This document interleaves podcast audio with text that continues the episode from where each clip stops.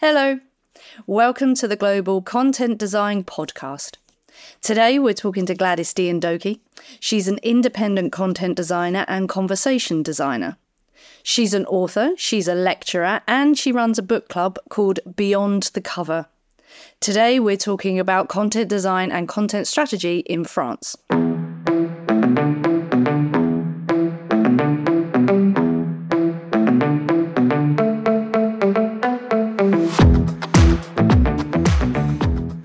Gladys, thank you so much for coming on the podcast. Thank you for inviting me. Okay, so we're going to start with um, where are you in the world? I'm in Paris and I've been living here for the rest of my life. And um, just tell us a bit about how you got to where you are now in the content industry. Before uh, being a content designer, I was in media relations. I worked for uh, major PR agencies in, in technology. And I work for many brands like, um, I don't know, Nikon, uh, Google, um, HP, Bose. One of my clients who was working in um, a specialized profile, like uh, in the technology field and UX, they told about, about UX and I said, mm, that's interesting.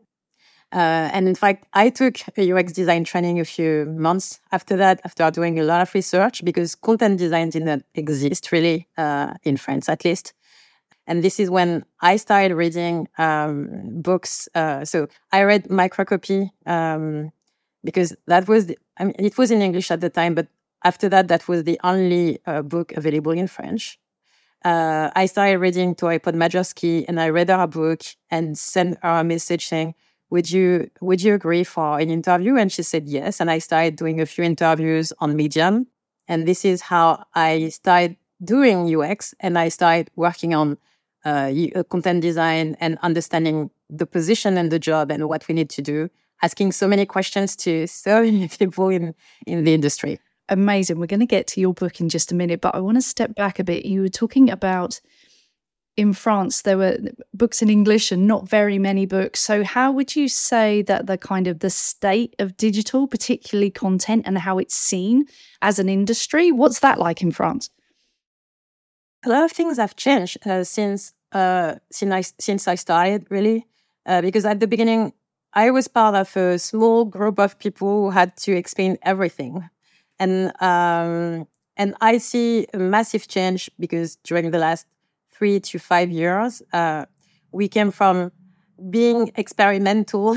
Uh, we knew the theory, but we didn't know everything about the job at the time. And today, because we have books, we had podcasts, we had I mean, in English and French, but everybody doesn't speak French, uh, English, sorry. So it means um, all the people who speak English have a huge amount of resources to get to know the, the job. But all the people who don't are locked in French, and so you need to do with what you have. And and this is why uh, we had uh, during uh, the COVID time we had uh, a clubhouse every Thursday, an hour and a half. we were uh, picking different topics. So sometimes it was many content designer, researcher. I mean, we had different topic. I also invited a um, a narrative designer, for example, to talk about what they do in narrative design and what we can take for us. So, uh, and we always had people talking about accessibility. So that was really a wonderful time.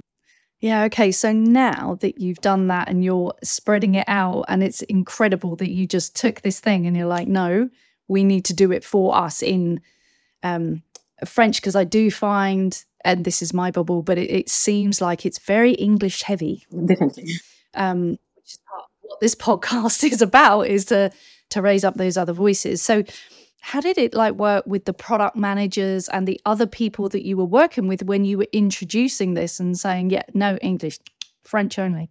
Uh, but in in fact, it was kind of easy. What I loved about the platform, even we have today, the book club, for example, uh, we had PMs coming, we had product designer coming and asking questions, we had many different people and all those people are going to bring a color and, and specialties in the and and the product will be better so we had everyone and we picked the topic to have everyone and listen to other other people's perspectives so sometimes we had we had ui and we had research We had localization. We had uh, someone, she's French, uh, she works at Deliveroo. We had a man who worked in, uh, he write uh, the movies. Uh, and we, we listened to him and said, okay, what can we pick from what he does? And we saw, we saw so many connections.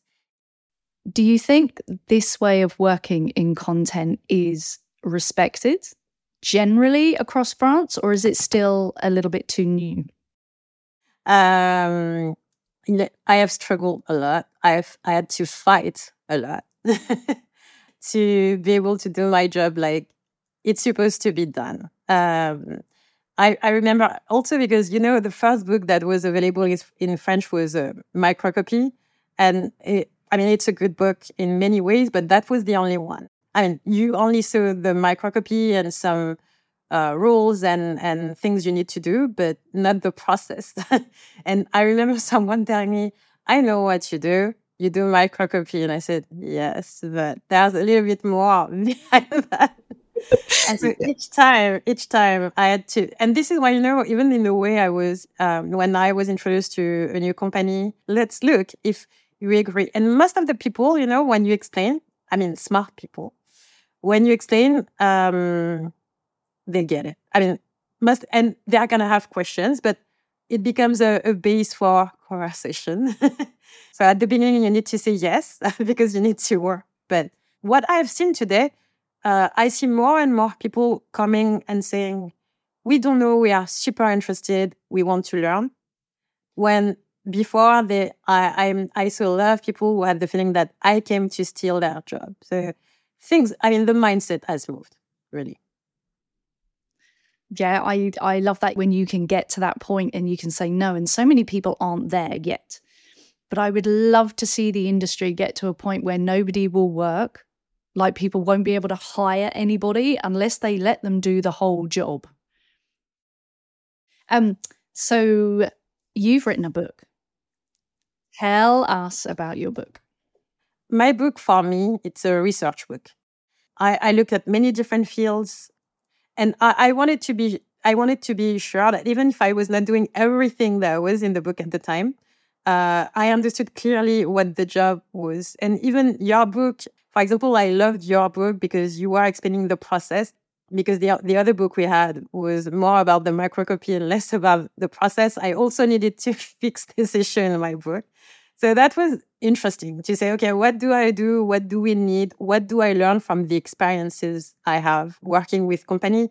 What type of question do I have all the time? Because I was already doing um, a bunch of talks. So I had questions that came back all the time. We had the clubhouse and we had an hour and a half every week for more than a year.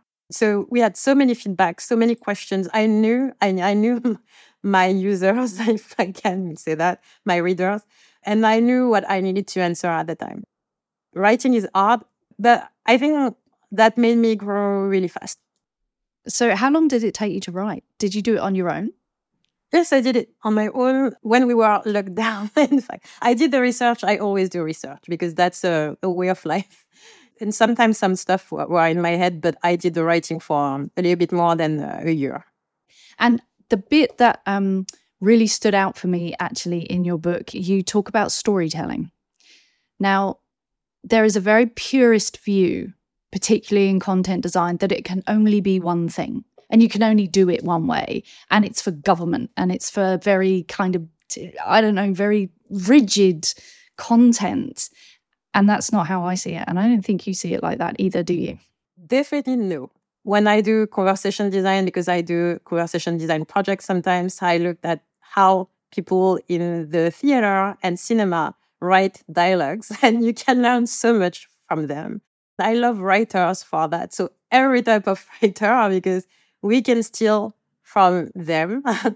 of course, when I say steal, it's not steal their technique and say this is yours, but because I will never do that. But learn from what they do great and see how we can apply some of those exercises to our job. Yeah, I love that. It's because we have some sort of connection with it. And you can't have a connection if you don't know who your audience is. And it's exactly the same on digital. And, the, and this is why storytelling for me, it's, it makes so much sense. yeah. And this is why most of the time when I explain my job, I said, I'm doing exactly the same thing, same thing as a product designer, my main point will be to uh, figure out how uh, what information I need. So pick different information from different people and frame the story in a way that will be appealing to the audience.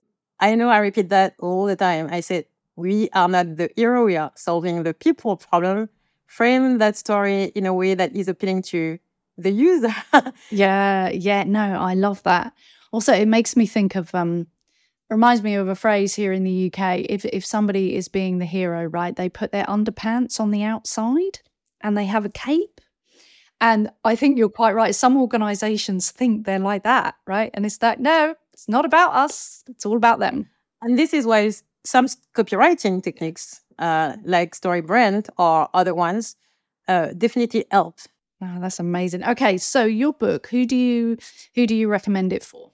It's uh, so product design. I mean, everyone in the product, but also marketing, copywriting, and it's interesting because I see a lot of lawyers using my book too because of legal design and because they want to understand how to write for real people and not for themselves.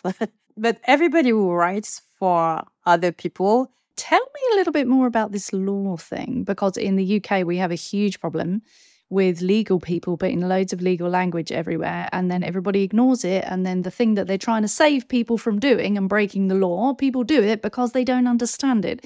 Is that something that you have there too? We have the same. I mean i some, sometimes most of the time i struggle a little bit with that copy but sometimes you find one person who says okay i understand.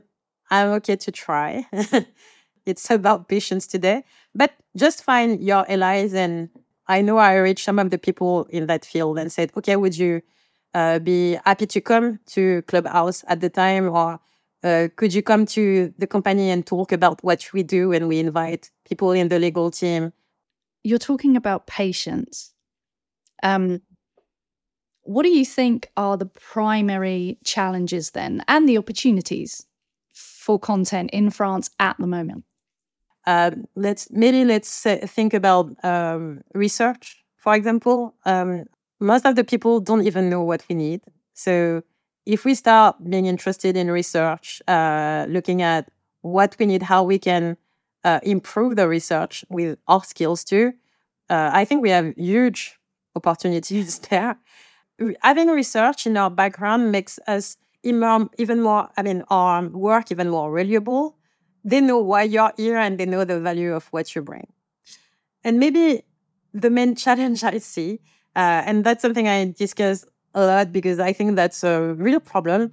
We are mostly a women field and with women's problem, which means let's ask for money. let's talk about that. And I've been talking about that in the French market because yes, I said I can be, I can make money, but if I'm the only one, I lose. And I have the impression I'm not doing the job. Yeah, two things there. One, we should definitely, or content people should definitely charge what they're worth. Because I think if you get something for free, people don't value it as much. And so I don't think as an industry we do ourselves any justice by going in saying, yeah, we're really cheap, because it makes it seem like everybody can do it, right? Because it's cheap. You know what? I did all of the events for free when I first started talking because I had to, because I was a civil servant and you can't take money, right? Um, so you kind of have to. Um, and then I got to a point where they were still asking me, and I was running my own business, and I'm like, mm, this is now this is a place of privilege for me because I can, because you know, I can I can arrange childcare, I can afford to travel, and it is totally it's exclusive. We you are excluding anybody who cannot afford either in time or money or whatever to do it. And it, as an industry we need to stop it. Completely. And we need transparency because some events are going to tell you straight away. And one of them i'm thinking about like uh, doing a talk and i said are you paid? And she said yes i'm going to make that much. So we know. If you don't ask sometimes the money is here but if you don't ask you will have nothing one one of the the main advice it's it's key to discuss about that and and ask people okay uh, can you do you mind sharing? Or even if it's not the exact price just uh, give an idea. Yeah. Because we do need to do that as an industry. So tell us about this book club. Can people come? Um, yes. Uh, the only thing is the um, the mailing list is in French, but um, but definitely you can ping me and say, "Oh, I'm interested. Can I join?" And we can give you access. In January, it's this book about money, and it will be in French. But February, it's um, the book about uh, life, life and death um, design. So if you want to join, you can. you don't pick easy things, do you? You're you're just picking all the challenges for yourself. I've always had no limits. so I don't I, I don't want to put myself limits when everything is possible if we have the ideas and the time and we have no budget, but we try to do fun things and for me if it's not interesting, nobody wants to come and I'm happy everybody wants to join. So that's cool. That's amazing. Okay, I have one question before we let you go. One more question. Um, can you think of any phrases or expressions that work in France but they don't work anywhere else? Uh, we we okay. I'm going to do the translation, but les, les doigts dans le nez. I don't know if people still say that, but it means fingers in the nose. What do you think it means? ah, that you should get a, a, tissue and blow your nose appropriately. I don't know. What does that mean? And that, that means it's easy. Like I did it like uh, like a piece of cake. so it, the finger in your nose means that it's easy. That's strange. That's okay. Yes. okay, so we're going to wrap it up here. But thank you very much uh, for coming on the podcast. Thank you.